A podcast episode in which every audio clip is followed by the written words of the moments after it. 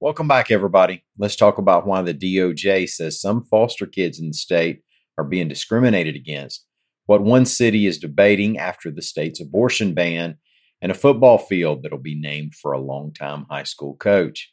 My name's Ike Morgan, and we are down in Alabama.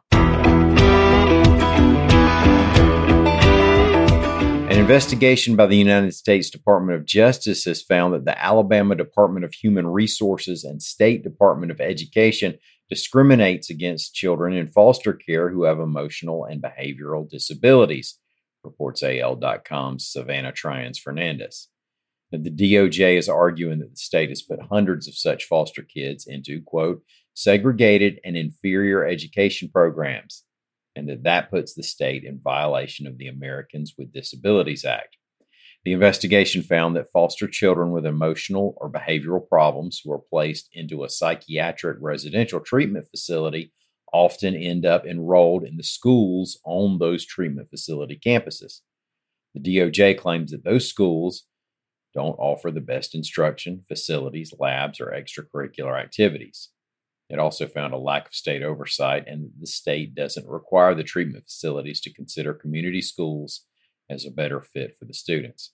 Governor Kay Ivey's office said both the DHR and the State Department of Education have been working since 2018 to address needs within those facilities. Huntsville City Council will debate a resolution that would instruct the police department to make abortion investigations its lowest priority. Under state law, of course, a doctor who performs an abortion, except when the patient's life is in danger, can be prosecuted for a felony that could bring up to life in prison. Council member Frances Akridge presented the resolution. She said she's personally against abortion, but didn't want to see additional scrutiny put on reproductive health providers. Quote, I don't want people going on a witch hunt. That's all. End quote. Now, the resolution includes passages saying that city resources wouldn't be used to create a record of information about a woman's pregnancy or to conduct surveillance to determine the purpose of a woman's appointment.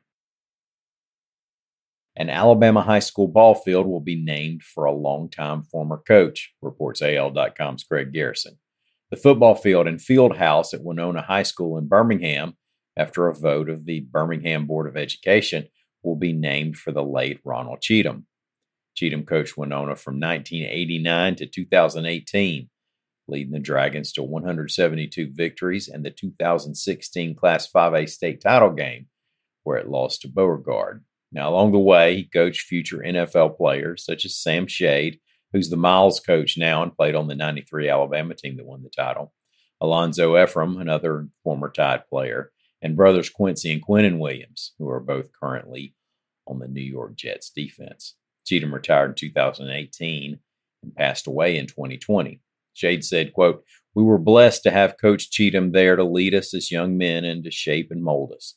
I still carry the lessons from Coach Cheatham today. Thank y'all so much for listening. We'll be back here again tomorrow. Until then, come by and see us on the internet anytime you want to at al.com.